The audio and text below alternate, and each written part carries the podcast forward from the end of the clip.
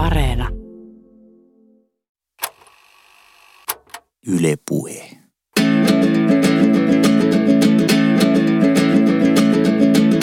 Tommi Liimatta, suuri selkkuteoria.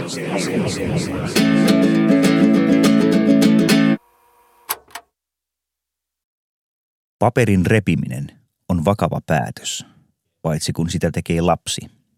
Kun lapsi repii paperia, hän tekee sitä repimisen ilosta, repimisen kohdetta valitsematta. Jos lapsi iskee silmänsä houkuttavaan revittävään, hän ei tee eroa, onko kohteena bibliofiilinen harvinaisuus vai lähikaupan mainos. Ja miten hän voisikaan tuota punnintaa suorittaa, kun on repimisiässä. Mutta kun aikuinen repii paperia, hän hävittää dokumentteja – hän tuhoaa tarpeettomaksi käyneitä, mutta yksityisiä tietoja sisältäviä asiakirjoja, joiden paikka ei ole jätekatoksen paperinkeräysastiassa, vaan tiukasti solmitussa sekajätepussissa. Kun papereita säilyttää tarpeeksi kauan, ne menettävät merkityksensä tai sitten ne kohoavat arvossa. Säilytetty asiakirja voi unohtua tai sen sijaintipaikka voi unohtua.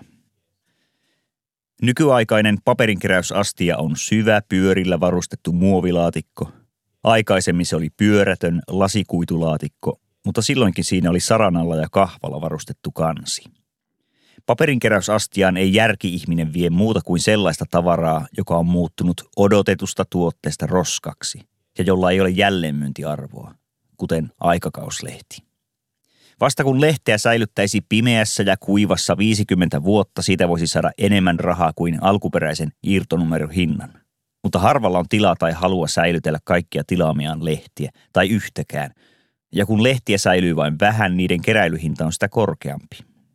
Hymylehden levikki oli parhaina 70-luvun vuosina 400 000 kappaleen korvilla, mutta kun sitä pidettiin kertaalleen luettavana roskalehtenä eikä säilytettävänä keräilytavarana, hymyn numerot tavallisesti hävitettiin polttamalla tai paperijätteenä, ja siksi vanhasta hymyn irtonumerosta pyydetään nyt jopa 15 euroa. Toisen roska voi olla toisen aarre, ja lehtiroskissa oli ainakin oman sukupolveni lapsille ilmainen random divari. Kun paperinkeräyslaatikkoon sukelsi, saattoi mitä tahansa tulla vastaan, vaikka suurin osa laatikon sisällöstä oli sanomalehteä ja mainosmateriaalia. Oli kuitenkin pieni mahdollisuus, että raskaiden lehtinippujen merestä nousi esiin rikoslehtiä, sarjakuvia tai pornoa. Paperinkeräyslaatikkoa täyttivät taloyhtiön asukkaat, eikä laatikkoon päätyvää sisältöä kukaan edeltä kuratoinut ja karsinut kiinnostavaa aineistoa erilleen. Kun laatikon sisälle sukelsi, ei voinut toivoa mitään tiettyä. Sen sijaan laatikossa mönkiä joutui kohtaamaan paikalle osuneen aikuisen ärtyneen kysymyksen. Mitä sinä penikka siellä teet?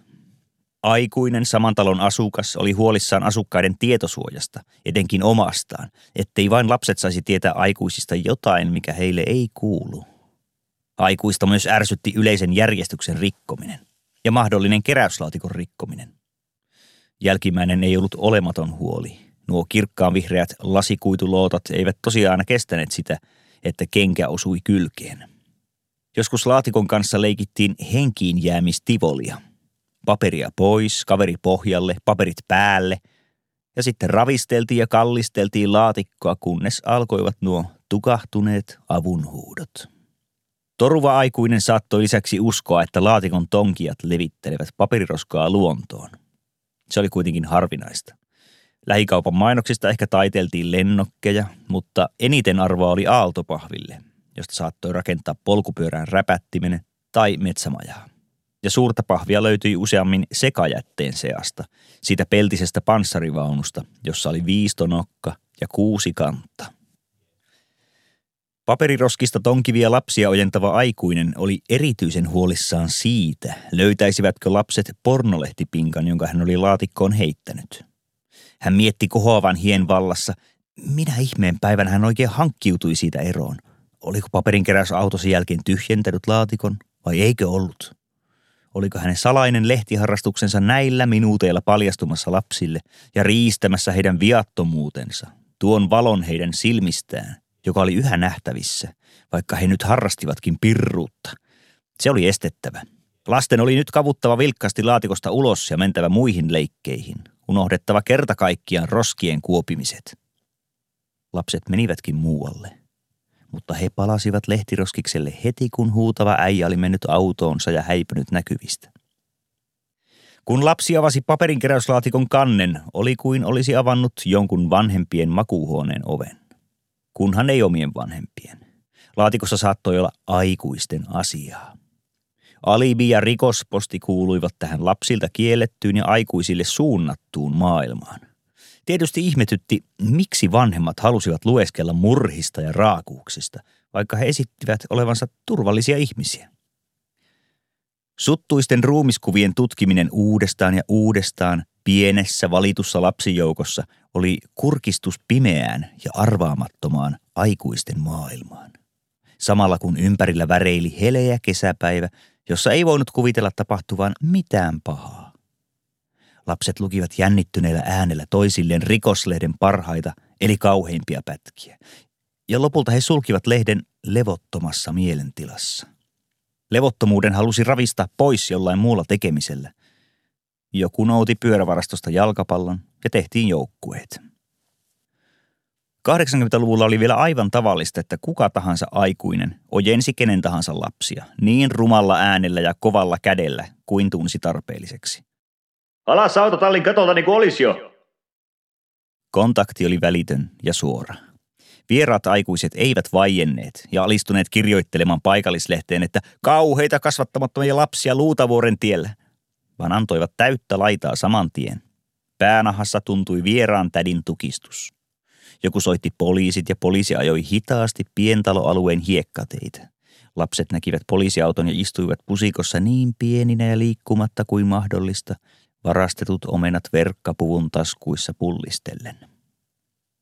Aikana ennen pelikonsoleita, eli jatkuvaa sisällä istumista, lapsille oli tavallista kokea fyysistä kipua ja saada ruhjeita. Omia ja ryhmäpaineen herättämiä rajoja etsittiin tavoilla, jotka tekivät fyysiset rajat tuntuviksi. Putoiltiin tallinkatolta puista ja keinuista. Lennettiin pyörän sarvien yli, laskettiin pulkalla puuhun, otettiin palloa ja nyrkkiä naamaan, mailaa ja sauvan porkkaa olkapäähän, luistimen terää sääreen, ritsakäpyä otsaan, papattia naamaan, puhallettua pihlajanmaria takapuoleen. Putoaminen selälleen keinuista löi keuhkoista ilmat, sormet puristuivat oven saranaan tai jauhautuivat ison kiven alle. Joka puolella vartaloa oli jatkuvasti eri vaiheissaan parantuvia haavoja. Jotenkin sitä itse toistamiseen erehtyi lyhyessä sortsiasussa korkeiden nokkosten sekaan. Ja kun itse luuli tappelun jo rauenneen, pukari hyökkäsi kavalasti takaa ja ripotteli paidan niskaan ruusunmarjan siemeniä. Puserossa oli takiaisia heti kun silmä vältti, pyörän penkin päällä eri purakaverin keuhkolimat. Kiukkupotku tiiliseinään nosti liian pitkän varpaan kynnen ylös kuin arkun kannen. Ydinräjähdys lennätti koko kaverilössin hulluvitsi tiekko siisti taivaan kantta pitkin Siperiaan, missä hiekka oli sinistä. Sylki jäätyi suuhun ja radioaktiivinen säteily kasvatti toiset raajat ja niskaan silmät, niin kuin kärpäsellä. Eikä kukaan päässyt enää takapäin yllättämään auki murskatuilla ruusunmarjoillaan, vaikka ei sellaisia enää missään kasvanut. Yhtään mitään ei ydintalvessa kasvanut. Oli vain kuiva ja halkeileva tanner, jota pitkin köpitti lyijynkarvainen, voittamaton torakka. Kukaan ei voinut huutaa ketään syömään, ei ollut huutajia eikä annoksiakaan, ei koko taloa, ei missään mitään taloa. Sitten oltiin vaan siellä ydinräjähdyksen jälkeisessä Siperiassa, että mietittiin, että vitsi muuten vähänkö me koettiin omat rajamme nyt, kun satuttiin ohjuskriisiin. Suuri selkkuteoria.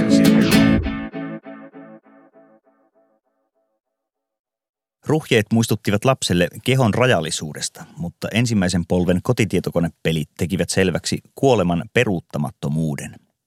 Oli ihan ymmärrettävä, että iäkäs sukulainen kuoli, mutta täysin kestämätöntä oli se, kun oma pelihahmo kuoli. Kotimikroille ohjelmoidut disketti, moduuli ja kasettipelit olivat nykyisin konsolipeleihin nähden suppeita, mutta yhdessä asiassa ne olivat realistisempia. Game over oli todellakin game over, pelin loppu. Sellainen myönnytys näissä peleissä sentään oli, ja kolikkopeleistä tuttu, että pelaajalla oli yhden ainoan elämän sijasta kolme elämää.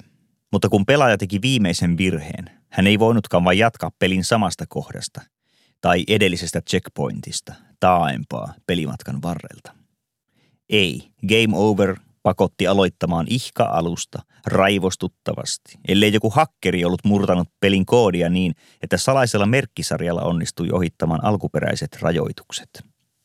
Game Over sai joystickin ja jogurttilusikan lentämään lastenhuoneen seinään, mutta vähitellen se opetti kärsivällisyyttä, sitkeyttä ja varovaisuutta. Pelaaja oppi, että virheellä on vakava seuraus. Virhe ei hidasta pelikokemusta, vaan katkaisee pelin kerta kaikkiaan. Ja ellei pelihahmon hankkimia vahvuuksia, aseita ja rikkauksia voinut ladata pelaaja-aliaksen nimiin vaikkapa levykkeelle, nämä ominaisuudet oli haalittava kaikki vaivalloisesti uudestaan. Onneksi keinot siihen olivat nyt tiedossa ja uudelleen varustautuminen siten nopeampaa. Ensimmäisen polven tietokonepelaamisessa osui eteen muitakin harmeja. Sähkökatkoksia sattui selvästi useammin kuin nykyään, ja kun meni virrat, peli katkesi siihen. Pelaaminen oli riskialtista varsinkin tuulisena iltana myöhäissyksyllä. Kun puu kaatui sähkölinjan päälle ja kone pimeni, Guinnessin ennätyskirjan sivuja hätyyttäneet huippupisteet katosivat palauttamattomiin. Toinen pelaamista haittaava asia oli muut perheenjäsenet. Kotimikro oli usein kytketty päätelkkarin tai kakkostelkkarin eli pieneen matkavastaanottimeen ja niillä oli aika ajoin tietysti muutakin käyttöä. Pelaaminen piti keskeyttää, jos isä katsoi olohuoneessa Bergerakkia ja sisko halusi katsoa eri kanavalta jotain muuta. Jos olit ominut kone jo monta tuntia sitten, telkkari oli pakko luovuttaa seuraavalle.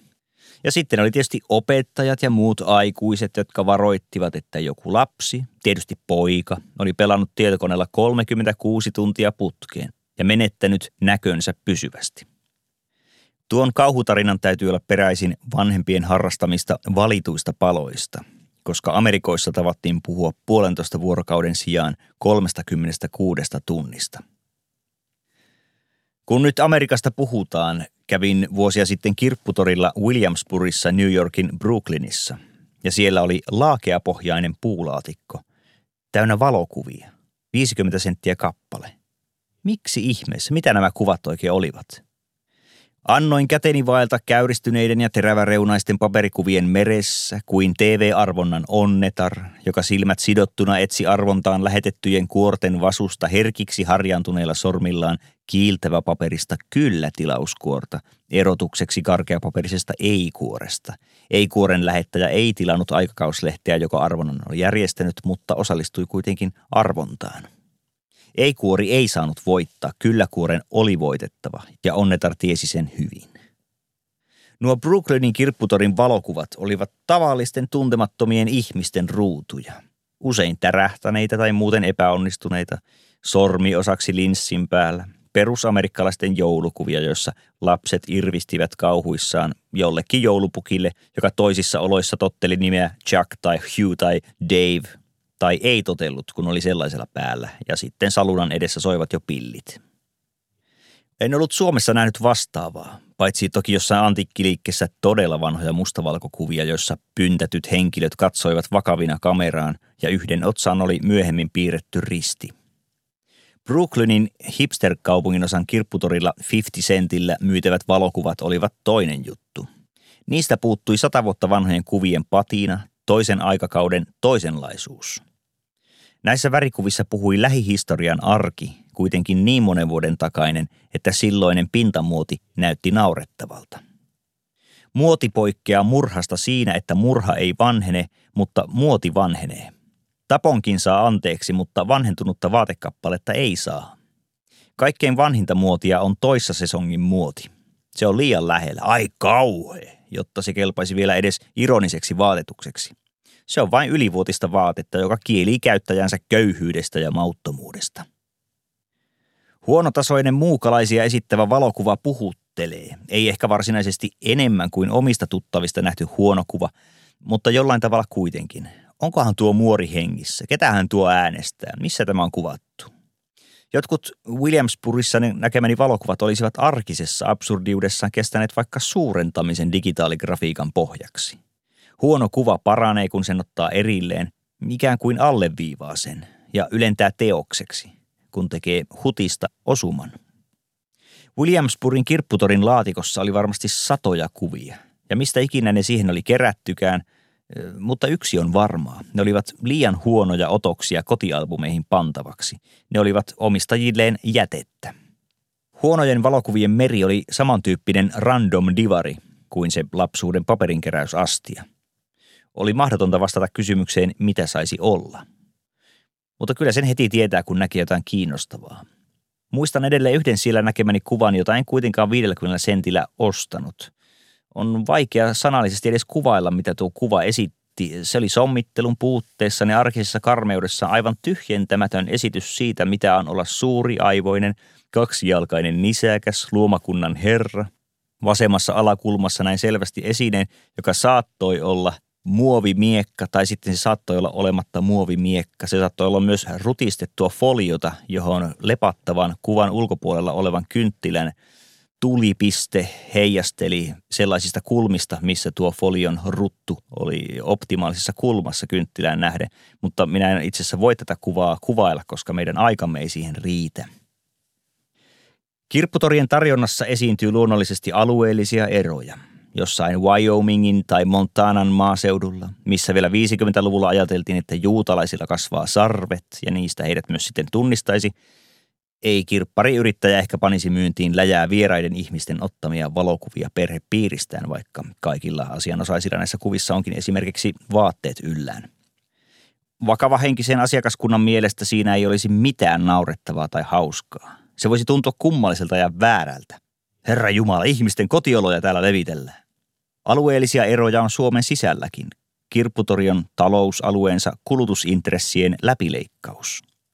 Porvoon eli Itä-Uusimaan kirpputoreilla silmäni ovat pistäneet runsaslukuiset lähi- ja kaukoidän matkaoppaat ja luonnollisista syistä johtuva ruotsinkielisen kirjallisuuden suuri edustus. Puolestaan Länsi-Uusimaalla Fiskarsin kirpputorilla satuin näkemään viisin kappalein samaa Länsi-Uusimaan pienviljelijämatrikkelia vuodelta 70. Tämä kertoo siitä, että silloisia pienviljelijöitä on päätynyt manan majoille. Kirpputoreillahan on toisina aistittavissa, että äskettäin on joku kuolinpesä realisoitu. Sellaisilla pöydillä ei pikkulasten kulutustavaraa näe. Mainitut pienviljelijämatrikkelit ovat olleet vähäriskinen kustannustuote, jossa suurin kuluerä oli auton polttoainekulut ovelta ovelle. Ellei seutukunnan asukkaita ole sittenkin värvätty kirjan tilaajiksi massapostituksen keinoin. Pienviljelijämatrikkeleita toteutettiin Suomen eri puolilla ja kirjan idea oli seuraava. Hyvää päivää rouva, onko isäntä kotona? Haluatteko saada oman tilanne nimen ja valokuvan painetuksi kovakantiseen kirjaan? Voitte merkitä kaavakkeelle talon rakentamisvuoden, navettakoon, perheen ja jäsenten nimet, koulutuksen, ammatit ja harrasteet. Mukaan pääsy maksaa tämän verran ja teos lähetetään teille aikana, jahka se valmistuu painokoneesta – Matrikkeli on jokaisen itseään kunnioittavan tilallisen pakkohankinta, joka ansaitsee kirjahyllystä kunniapaikan. Imartelu puree oma hyväiseen tilanomistajan siinä, missä vähäväkisempäänkin kymmenpäisen karjan tilalliseen, mutta ei koskaan jokaiseen. Ei epäilijöillä ja kieltäytyjille niin suurta väliä olekaan, kun suuria joukkoja pommitetaan. Aina joku uuno jää haaviin, eikä aina niin uunokaan. Herätysliikkeiden valtaseudulla, ruotsinkielisellä Pohjanmaalla, kirpputoreille on tuotu myyntiin ruotsinkielistä viihdettä, jännitystä ja hengellistä kirjallisuutta, ja äänilevyjen joukossa on tuskin ainuttakaan muualla Suomessa tunnettua nimeä, paitsi joku Vikingarna ja Björn Skifs ja Kikki Danielsson. Ruotsinkielinen Pohjanmaa on kuluttanut aivan toista iskelmäviihdettä kuin suomenkielinen Suomi. Alue on noutanut vaikutteensa ja virikkeensä Pohjanlahden länsirannalta, ja tätä kulttuurivaihtoa on edesauttanut Vaasan laivojen ja Jakob Linesin reittilinjat Skellefteon, Sundsvalliin, Örnsköldsvikiin ja Uumajaan. Ruotsinkieliseen Pohjanmaahan kuuluvassa Jakobstadissa eli Pietarsaaressa ei ole selvinnyt enää yksikään kirjaantikvariaatti. Pikkukaupungissa ei mahdu erikoistumaan, vaan on palveltava koko mahdollista asiakaskuntaa. Pietarsaaressa on kokoonsa nähden yllättävän monta kirpputoria, joista useimpia, ellei kaikkia, ylläpitää jokin kaupungin herätysliikkeistä. Aatteellisen tavarakierrätystoiminnan yhtenä tavoitteena on yleisemminkin lähituen jakaminen oman paikkakunnan puutteen alaisille. Tällaisilla kirpputoreilla hengellinen aineisto on hinnoiteltu aina alemmas kuin maallinen aineisto – jotta asiakkaalla olisi selvästi alentunut kynnys tutustua sielullisesti ylösrakentavaan materiaaliin. mutta maallistakin tavaraa on pidettävä myynnissä, jotta seurakunnalle kertyisi toiminnasta liikevaihtoa. Ostaessa tulee harjoittaneeksi hyvän tekeväisyyttä, mutta siitähän se syyllisyys sitten nousee, kun ei löydä mitään ostettavaa.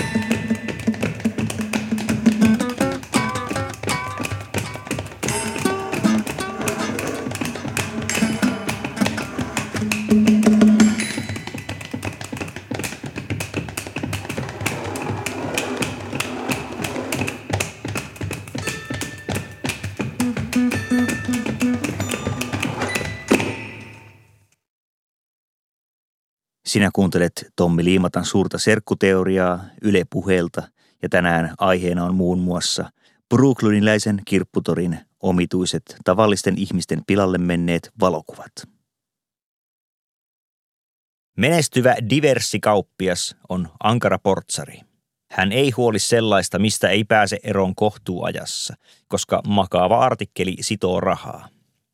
Divaristille eivät kelpaa kirjakerhopainokset, toissa vuoden Finlandia-voittajat, eikä pian edes Valtariana, kun kaikki Mika Valtarin keräilijät ovat kuolleet vanhuuteen tai pernan repeämään.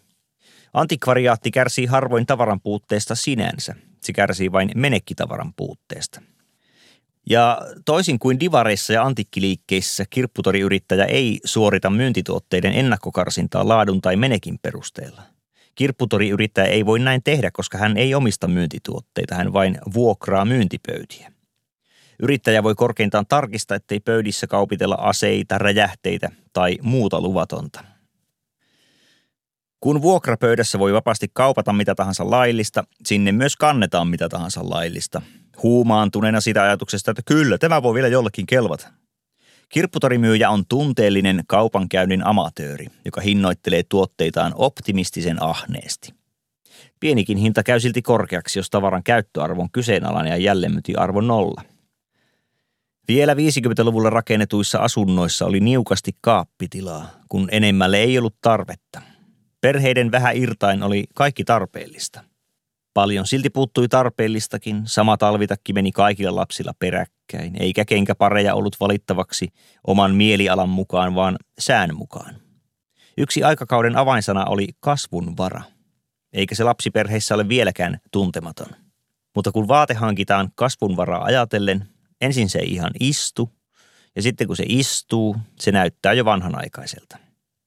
50-luku on viimeinen vuosikymmen, jolloin tavara suunniteltiin kestämään – 60-luvulta lähtien, kun markkinoille syöksyi edullinen ja rajattomasti muotoiltava muovi, emme ole enää tunteneet todellista tavaran puutetta.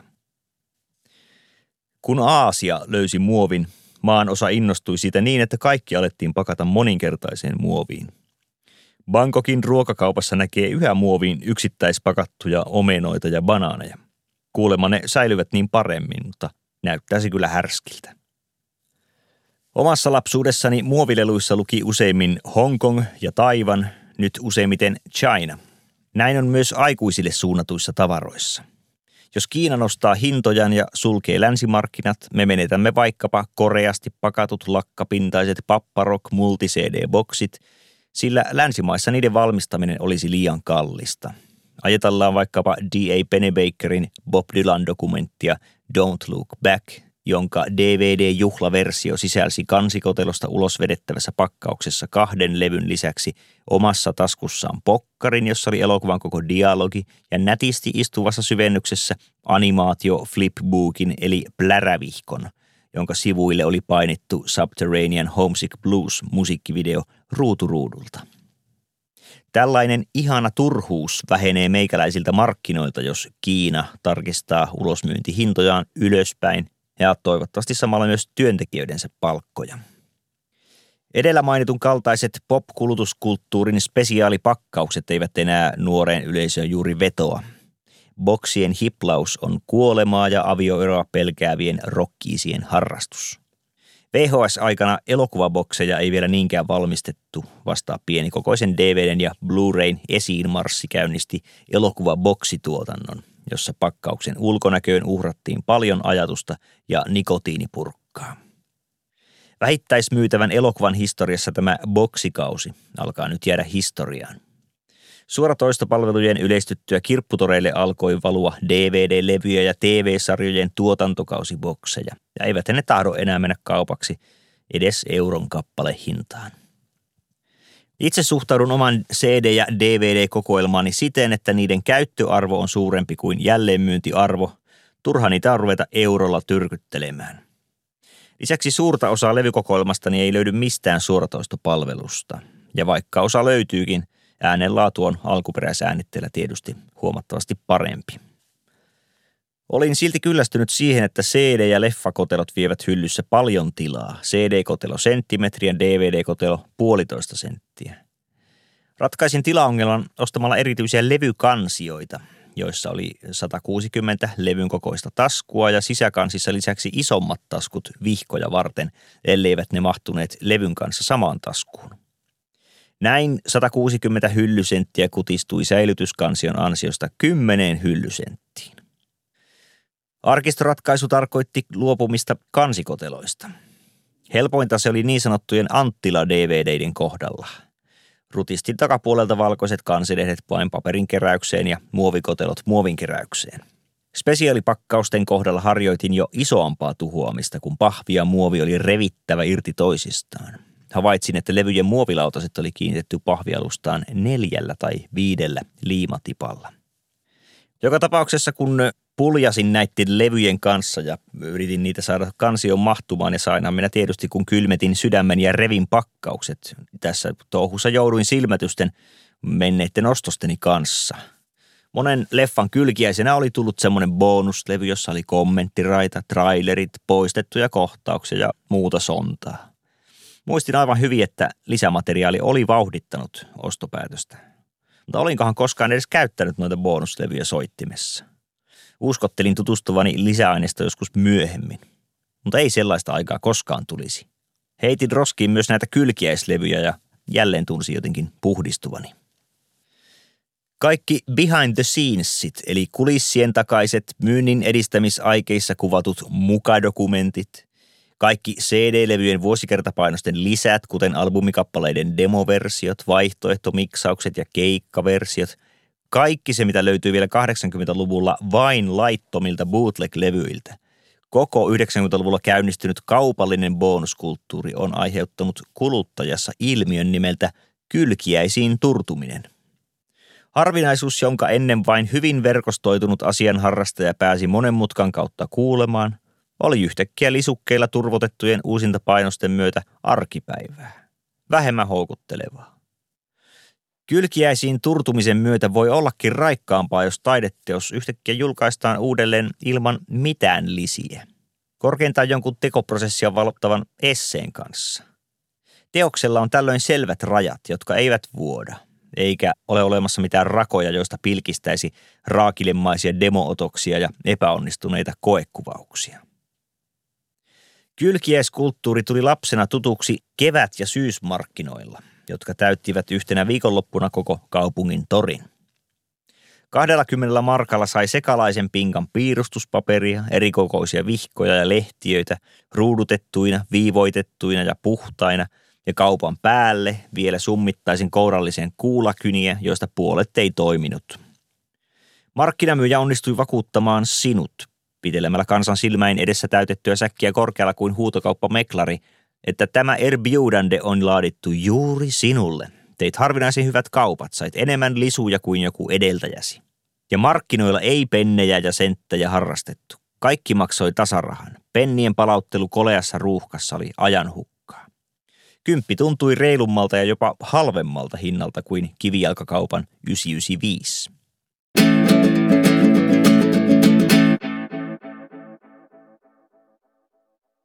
Tämä on Yle Puhe, suuri serkkuteoria ja minä olen Tommi Liimatta, joka olen turtunut kylkiäisiin eli bonuskulttuurin tuhoama.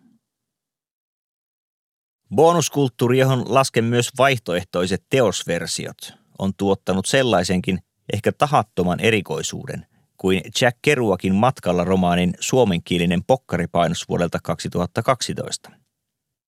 Kannessa on tuolloin ajankohtaisen On the Road-elokuvan mainoskuva, mutta pokkarin sisältö poikkeaa siitä tekstistä, jonka maailma oli oppinut tuntemaan. Pehmeisiin leffakansiin olikin painettu The Original Scroll, alkuperäinen korjaamaton ja sensuroimaton versio. Raakile, jota kustannustoimittaja ei ollut vielä editoinut ja ryhdistellyt. Vasta tämä muokkaustyö jalosti On the Roadista hittikirjan, joka sytytti 50-luvun amerikkalaisnuorisossa sen kipinen, että täytyypä tästä lähteä liftaamaan ja näkemään maailmaa, suutelemaan ketä sattuu, hörppäämään oudon pullon suusta ja heittäytymään sattuman tuulten ja flanelipaitaisten kantrijullien riepoteltavaksi. Tämä leffakannesta päätellen suurelle yleisölle suunnattu taskukirja alkaa pitkällä esipuheella käsikirjoituksen vaiheista kohti julkaisupäätöstä – se on sinänsä hyvin kiinnostava.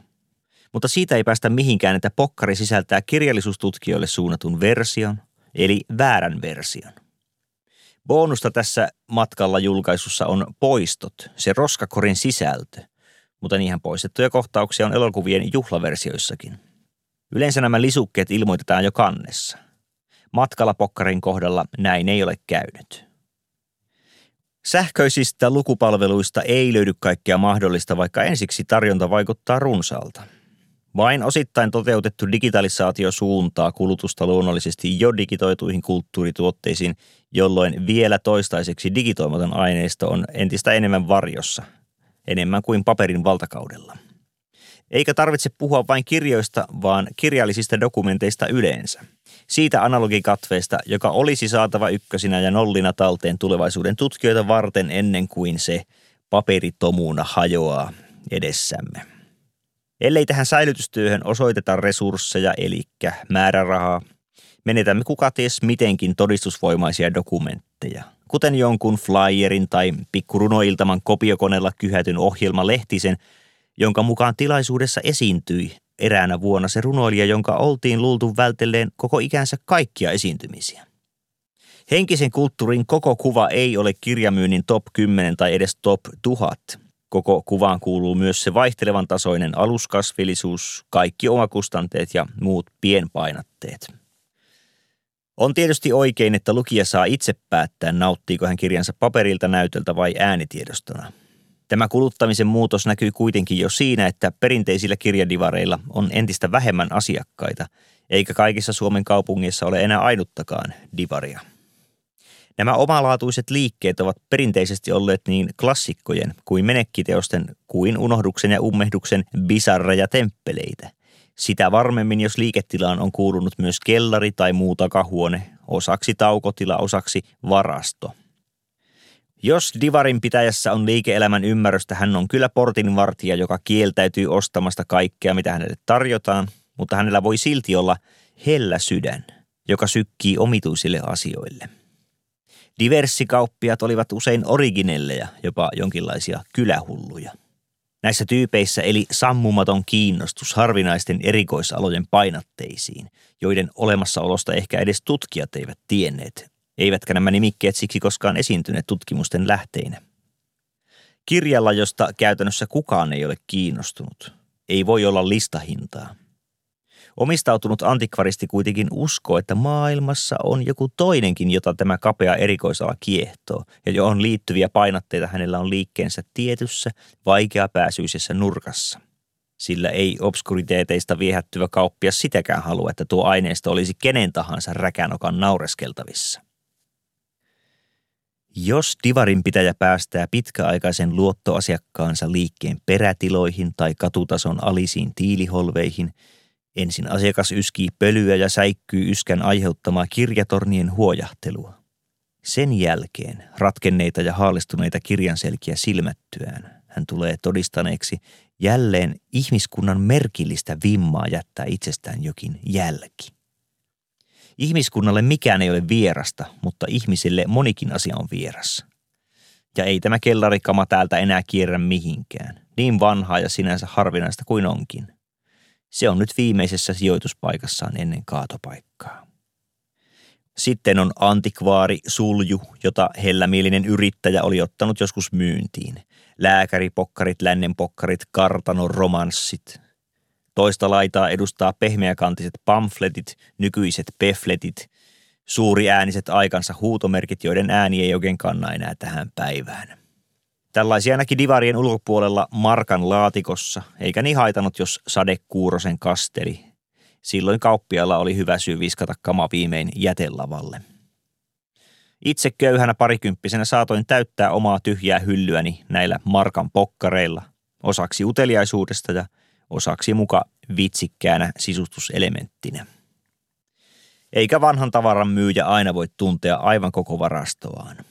Kun siinä 20 iässä keräsin lehtiä, jossa oli toimittaja Veikko Ennalan juttuja, löysin tamperelaisdivarista 70-luvun nyrkkipostin. Kansi oli pahasti nuhjaantunut ja repeilyt, mutta eipä lehti maksanutkaan kuin kolme markkaa ja Ennalan artikkeli vaikutti kiintoisalta. Menin lehden kanssa tiskille ja kauppias sanoi, ei me noin huonokuntoista osteta. En tajunnut vastata, ei sitten, ja kävellä lehden kanssa ulos. Se olisi ollut luvallinen varkaus. Koska minulla on vain kontekstoijan koulutus, eli liimailen käsitteitä toisiinsa, tykkään istua iltaa päällikkötason heppujen kanssa. Heillä on joskus hajua, mitä näillä yhteen liimatuilla käsitteillä voi tehdä. Erässä tällaisessa istunnossa oli paikalla lisäkseni kolme päällikköä. Aikakauslehden toimituspäällikkö, mediayhtiön kehityspäällikkö ja viestintäpalveluyrityksen teknologian johtaja. Tallensin puhelimen sanelimella keskustelun, jossa tiedustelin päälliköiden kokemuksia VHS-nauhoittamisesta. Joka perheessä taisi VHS-aikana olla yksi tai useampi arkikasetti. Käyttönauha, jolle nauhoitettiin televisiosta sellaista ohjelmaa, jota ei aiottu säilyttää. Se katsottiin kerran ja sitten jyrättiin. Arkikasetilla oli käyttöä silloin, kun ei itse ollut kotona ja haluttu TV-ohjelma piti ajastaa talteen. Oli mukavaa palata illalla kotiin, kun tiesi, että VHS-pesässä odottaa valmis tallenne. Tosin, jos kotiutui liian aikaisin, ohjelma meni vielä tv ja tallennus oli kesken. Piti malttaa siihen, että ohjelma loppuu, tai jos ohjelma oli elokuva, pilata itseltä loppuratkaisun jännitys ja katsoa reaaliajassa TVstä loppu ja sen jälkeen nauhalle tarttunut alkupää. Mutta menkäämme nyt sinne päälliköiden VHS-keskusteluun.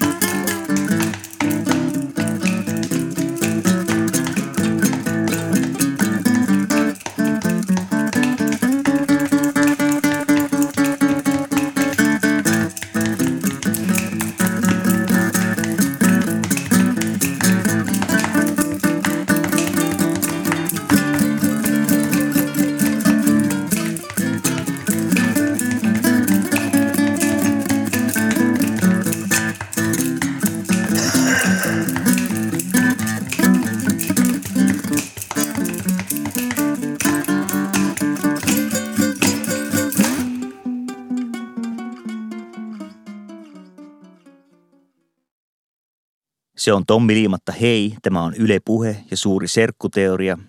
Tässä puhumme johtajien kanssa siitä kantavierteen äärellä, minkälaisia kokemuksia oli käyttö VHSien loppuroskista. Tuliko niitä koskaan katsottua? Kun 80-luvun lopulla TVstä tuli Tabu-sarja, mediayhtiön kehityspäällikkö ei uskaltanut luottaa videonauhurinsa ajastimeen, ja hän ohjelmoi Tabun nauhoituksen alkamaan jo varttia ennen ilmoitettua aikaa ja vastaavasti loppumaan selvästi ilmoitetun päättymisajan jälkeen, ettei vain jääsi sekuntiakaan ohjelmasta nauhoituksen ulkopuolelle. Syynä tähän varmisteluun oli tietysti se, että ajastustekniikka oli vielä niin uutta – Mediayhtiön kehityspäällikkö ei voinut uskoa sitä todeksi, että jos näpyttää nauhoituksen kello 19.30, niin nauhoitus alkaa 19.30. Hänessä kyti hirveä epäilys, kun piti luottaa ihmisen sijasta koneeseen.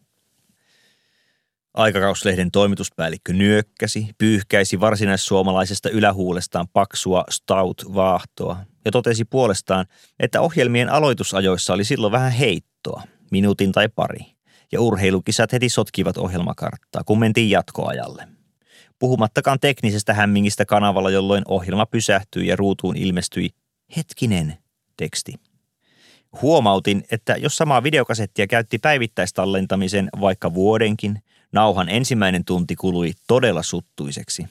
Toisellakin tunnilla kuvassa ja äänessä esiintyi häiriöitä, mutta kasetin viimeinen tunti saattoi olla aivan hyvälaatuinen, kun harvempi ohjelma ylsi sinne saakka. Siemaisin juomaani, jonka olin valinnut listan edullisesta laidasta ja lisäsin, että kolmen tunnin videonauha oli järjettömän mittainen keksintö. Siihen ei koskaan mahtunut kahta elokuvaa, vain yksi ja perää joku dokumentti. Tai sitten mahtui kaksi unkarilaista leffaa, joiden juonesta ei tajunnut mitään. Ei siksikään, että kaikki toiminta tapahtui pimeässä tai puolipimeässä. Mediayhtiön kehityspäällikkö siemaisi bitter-tyyppistä 3,8 prosenttista seurustelujuomaa ja muistutti, että olihan myös neljän tunnin nauhoja ja jos oli puolinopeusvideot, kasetille mahtui kahdeksan tuntia ohjelmaa. Viestintäpalveluyrityksen teknologiajohtaja laski korkean vehnäkeittonsa pyöräille pahvialustalle ja hymähti, että toistolaatu oli puolinopeustallenteessa jo huomattavan karu. Aikakauslehden toimituspäällikkö muisti nyt käyttäneensä kaseteille pakostakin jäävän lopputilan siihen, että hän makasi kankkusessa sohvalla, katsoi Music Televisionia ja nauhoitti omaa musiikkivideokoostetta. Aa, seuraavaksi tulee Blondieta, nyt videot nauhoittamaan. Loiskautin tislettä tummaksi petsatulle puupinnalle, koska toimituspäällikön viimeiset sanat olivat triggeröineet minussa muiston poliisi TVstä, jossa kehotettiin katsojia taltioimaan seuraavaksi nähtävää poliisin kuvaamaa todistusaineistoa, josta ei vain vielä tiedetty, mitä tuo aineisto mahtoi todistaa. Kuivasin pöydälle syntyneen lätäkön pikkutakkini hihalla ja lisäsin, että kaikkein pahinta oli kaukosäätimen pehmeäkumiset näppäimet. Oli aina hirveä epävarmuus, painuiko kuminappeja pohjaan asti. Käynnistyikö nauhuri varmasti, kunnes nestekiden näyttöön ilmestyi vapauttava REK-ilmoitus. Aloimme päästä muuanteen mielestäni ydinasiaan, ja se oli televisiomainokset, joita videonauhalle pakostakin ajastaessa jäi.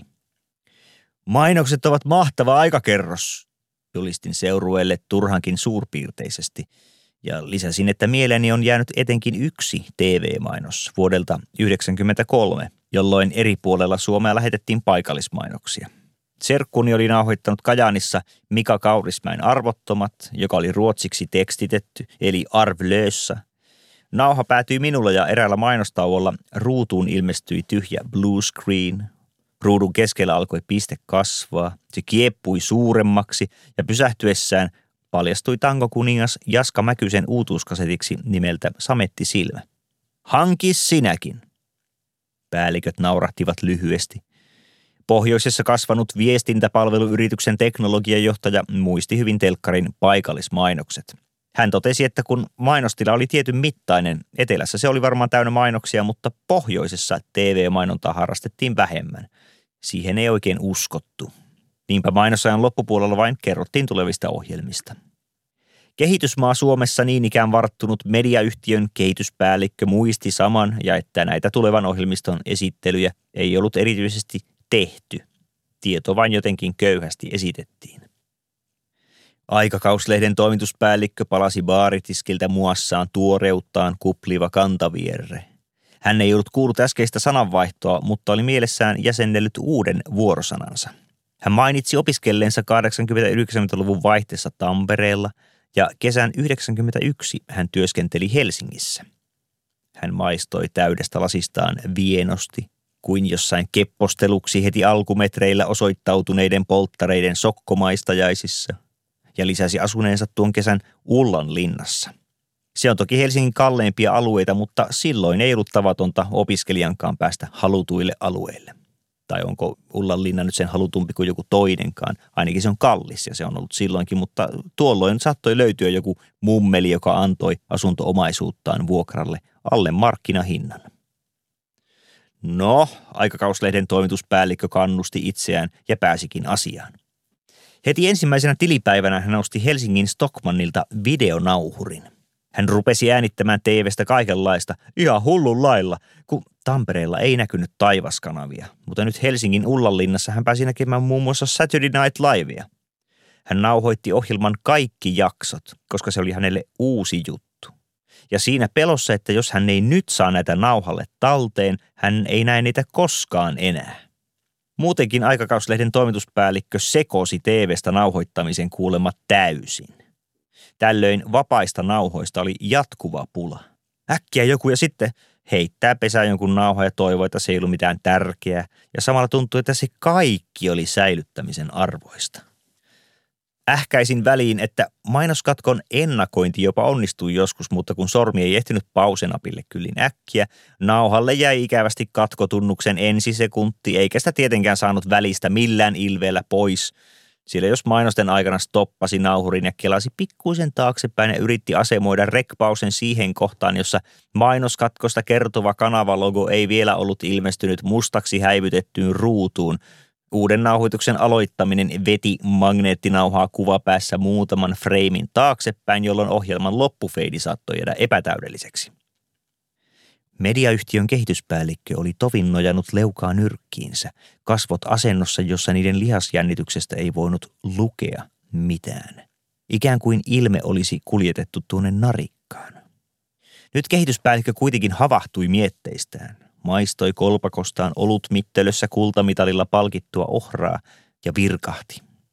Me kaikki oltiin siihen aikaan täsmälleen väärässä koska sehän ei ollut olennaista, että saadaanko Citizen Kane nauhalle. Vaikka niin me luultiin. Sillä senhän näkee nyt missä tahansa, niin kuin minkä tahansa elokuvan. Kiinnostavaa on nyt se, mitä tv tuli ennen ja jälkeen elokuvan. Me haluttiin jättää videonauhalta pois kaikki se, jolla olisi nyt katseluarvoa, niin kuin mainokset. Ja nyt harmittaa, että heitin hiljattain Citizen Kane nauhan roskiin. Ei harmita suinkaan elokuvan takia vaan siksi, että sen perässä oli todennäköisesti Maikkarin uutiset. Se olisi nyt kiinnostavaa katsottavaa. Minä sanoin, asiat, joita silloin ei haluttu nauhaa täyttämään, ovat nyt sitä YouTuben herkkua. Mainoskoosteet ja uutispätkät. Ellei videonauhureissa olisi ollut ajastustoimintoa, ei tuubissa olisi nyt 80-90-lukujen suomalaisia TV-mainoksia – Tuskin moni oikein vartavasti niitä nauhalleen pani sellaisella kaukokatseisella ajatuksella, että 30 vuoden päästä me nauramme tälle, vaikka nyt nämä näyttävät aivan päteviltä mainoksilta, ammattimielessä neutraaleilta. Ajastustoiminto oli siis ajanvirran säilyttäjä. Viestintäpalveluyrityksen teknologian johtaja naurahti muistaessaan televisiomainoksen, jossa Keke Roosberg mainosti sipsejä, ja sipsipussi oli niin pieni, ettei hänen kätensä edes kunnolla mahtunut sinne. Silloin ihmiset olivat laihoja, minä täydensin. Täysin vastaava ilmiö oli se, kun ennen vanhaan alempi keskiluokka osti kameran. Aikakauslehden toimituspäällikkö vaihtoi aihetta.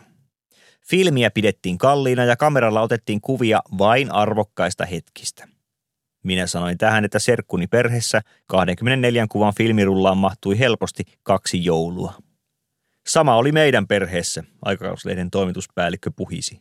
Ja ehkä oli sukulaisen ylioppilasjuhlista yksi kuva. Sellainen, jossa oli oma perhe, ei välttämättä edes sitä ylioppilasta. Vain juhlatilaisuudet katsottiin kuvaamisen arvoisiksi, vaikka kuitenkin kaikista eniten kiinnostaa se arki, eli miltä meidän keittiö näytti silloin. Ei ole olemassa yhtään valokuvaa meidän keittiöstä, mutta kaikkien vihaamasta olohuoneesta on monta kuvaa, samanlaisia vuodesta toiseen, jossa perhe hymyilee pakotettuna ja on hirveästi kukkasia – jota siellä normaalisti ei ollut lainkaan. Viestintäpalveluyrityksen teknologiajohtaja oli samaa mieltä. Järjestelmäkameralla on voitu ottaa 70-luvulla tarkasti rajattu ja tarkennettu kuva morsiamesta ja sulhasesta, eikä se kuva puhuttele millään lailla, eikä kiinnosta ketään. mutta jollain pokkarilla otettu räpsy kiinnostaa, jossa näkyy sen ajan autot ja vaatteet, liikekyltit ja katunäkymät. Komppasin teknologiajohtajaa. On semmoinen kuva 70-luvulla, missä meikä työntää alaosattomissa leikkiautoa pitkin olohuoneen pöytää ja pöydällä on tuhkakuppi ja Modesty Blaze ja jalopuu jäljitelmä pintaisessa lastulevyhyllyssä on Spectrum tietosanakirjan neljä siihen mennessä ilmestynyttä osaa, Abban kokoelmalevy ja optikkoliikkeen mainoslevy Sinun silmiesi tähden. Siinä kuvassa puhuttelee moni asia, ei edes eniten se minun housuttomuus. Aikakauslehden toimituspäällikön ensimmäinen kamera oli pokkari, johon kiinnitettiin erillinen kertakäyttösalama, jolla sai kahdeksan välähdystä. Kameran huono tai ainakin mielenkiintoinen puoli oli se, että kun katsoi tähtäimeen, tähtäys ei vastannut ollenkaan lopputulosta. Ja niinpä toimituspäälliköllä on kotonaan kansiokaupalla kuvia, jossa ihmiset vilkuttavat jossain vasemmassa alakulmassa. Ja sitten kuvassa näkyy kaikkea tahatonta mielenkiintoista, jonka luuli rajanneensa ulkopuolelle, ellei näy pelkkä katto, jossa on joku oranssi hapsuvarjostin. Viestintäpalveluyrityksen teknologiajohtajan mielestä älypuhelimeen pitäisi luoda sellainen retroappi, joka näyttää kuva-alan ihan väärin. Silloin puhelimella voisi ottaa autenttisesti epäonnistuneita 70-luvun pokkarikuvia. Hyvä idea, mutta huono, koska se on liian realistinen, kiistin, ehkäpä jo aavistuksen nauttineena. Ikään kuin en olisi ymmärtänyt teknologian johtajan vitsiä. Retro on rehellistä omassa epärehellisyydessään. Retro rakentaa menneen aikakauden uudestaan, mutta täysin väärin, koska se esittää aikakauden silompana kuin se olikaan. 70-lukufiltteri tekee digikuvista kauniin keltaisia, vaikka eiväthän ne kuvat uusina olleet keltaisia. Värikuvat kellastuivat vasta ajan kanssa, mikä johtui sen aikaisista kiinnitysemulsioista tai mistä lie. Puuvilla plantasi herran muistikuva sisällissotaa edeltäneestä leppeydestä on ruusuinen, eli retroa. Minun muistikuvani äskeisestä kitkerästä tuopista on retroa, koska se oli olutta ja siten mennyttä, ja nyt pahakin juoma olisi paikallaan. Vade retro, satana. Aikakauslehden toimituspäällikkö siteerasi latiinan kielistä raamatun käännöstä ja kallisti suuhunsa hervoitusjuomaa. Mediayhtiön kehityspäällikkö palautti keskustelun uomaansa – Käyttö VHSien loppupuolella nauhoitus katkesi lumisateeseen. Tuli signaalikatko ja sen alta kuoriutui esiin aiemman ohjelman häntä ja sen katkettu on vielä vanhempi nauhoitus, edellisiä pidempi. Tästähän puhuttiin, eikö niin? Juuri niin, myönsin, vaikka en enää muistanut. Ja se lumisateen rytmittämä kama on se tahatonta random videotaidetta. Kuvanauha potpuri, semmoinen väistämätön ja tarkoittamaton arkinauhoittamisen sivutuote – kun nyt kaikilla oli lasit tyhjinä, päätimme lähteä ulos ja päättää siellä, menemmekö kotiin vai käymmekö vielä jossain.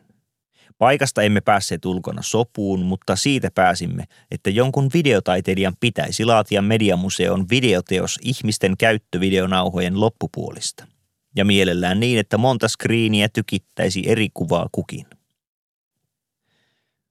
Jos paperinkeräysastia on random divari ja käyttövideokasetti random videotaidetta, tuntemattomien ihmisten valokuvat ovat tarpeeksi suurena massana random taidekokoelma. Eivät silti klassisessa mielessä kokoelma, jota kartutetaan tietyllä ajatuksella, yksi teoshankinta kerrallaan, vaan random kokoelmassa kattoajatuksena on määrä sinänsä. Tällöin kaikki lisä hyväksytään mukaan, kun se edistää päämäärää eli massan kartuttamista mahdollisimman suureksi. Ylärajaa haalinnassa ei tällöin ole, eikä päätepistettä. Keräilystähän voidaan puhua ensinnäkin keräilynä ja toiseksi harrastuksena vasta sitten, kun tälle toiminnalle on asetettu rajat, kun on tehty päätös, mitkä asiat jäävät keräämisen ulkopuolelle ja millä kriteereillä. Divarinpitäjä ja kirjakustantaja eivät ole keräilijöitä, eivätkä haalijoita – heidän tärkein ominaisuutensa on osata kieltäytyä tiukasti, pystyä torjumaan sisään pontevasti yrittävä aines. Jos kirjakustantaja olisi verkkokalastaja, hän käyttäisi verkkoa, joka olisi niin tiheä, että aurinkoa vasten katsottuna siinä ei näyttäisi olevan reikiä lainkaan. Kangasmaista verkkoa katsoessa sivulliselle syntyisi vaikutelma, että kustantaja saalistaa pikkurikkistä planktonia – mutta päinvastoin hän kalastaakin harvinaisen isoja kaloja bestselleristä ja steadyselleristä ja tulevia klassikoita, joille mikään verkon silmä ei ole kyllin suuri. Mutta kuten sinä kuulijani huomaat, tuo kalaverkkovertaukseni ei oikein onnistunut. Se ei valaise todella sitä kustantajan päätöksentekoprosessia, jonka päätteeksi käsikirjoitus hyväksytään kustannusohjelmaan tai mikä tavallisinta hylätään. Rinnastukseni siis ontuu, mutta sellaista se vain on. Vertausten kanssa pitää noudattaa yhtä suurta varovaisuutta kuin avotulta käsiteltäessä. Ellei ole tarkkana, palaa näpit.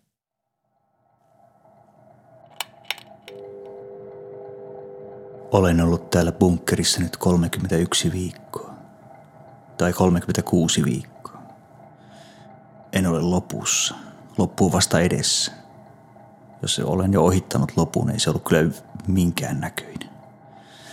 Mutta nyt kun ajantaju on, sanoisinko, liirtelevä ja suodattimet ovat lakanneet suodattamasta, haluan tähdentää, että jos pääsee oman tietosanakirjan laadinnassa vain B-kirjaimen alkuun, voi kuitenkin kehuskella olevansa A-kirjaimen spesialisti. Minä olen ajantajun spesialisti. Olen voittanut ajan. Aika ja loppu hölkkäävät tuolla jossain. Eivät ne minua tavoita. Kirkon kello kajahtaa tuulutusventtiilistä milloin sattuu, omasta tahdostaan. Omilta ajatuksiltani en pysty karkaamaan. Osaan ajatella enää vain virheitäni. En löydä virheiden seasta onnistumisia. Kauempaa epäonnistumiset ja onnistumiset näyttävät samalta. Pyrintöni lähtivät aina vilpittömältä pohjalta. Köli karahti pohjaan, vaikka väylän piti olla selvä. Sitä sattuu. Mutta silti nuo ajatukset möykkäävät. Virheet paiskaavat minut äkki arvaamatta hereille, kun bunkkerin viileä ihana lattia on viimein suonut levon. Helsinki-Vantaan lentokenttä.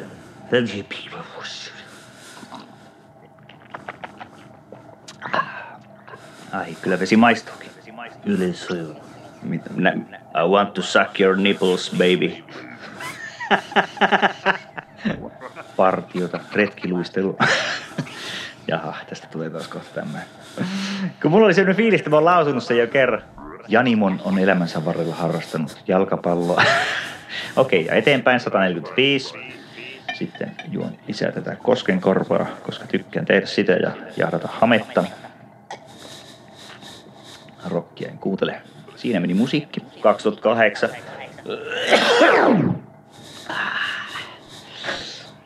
No niin. Piuha katkesi, Rintsi ja Krat. Sivun vaihto.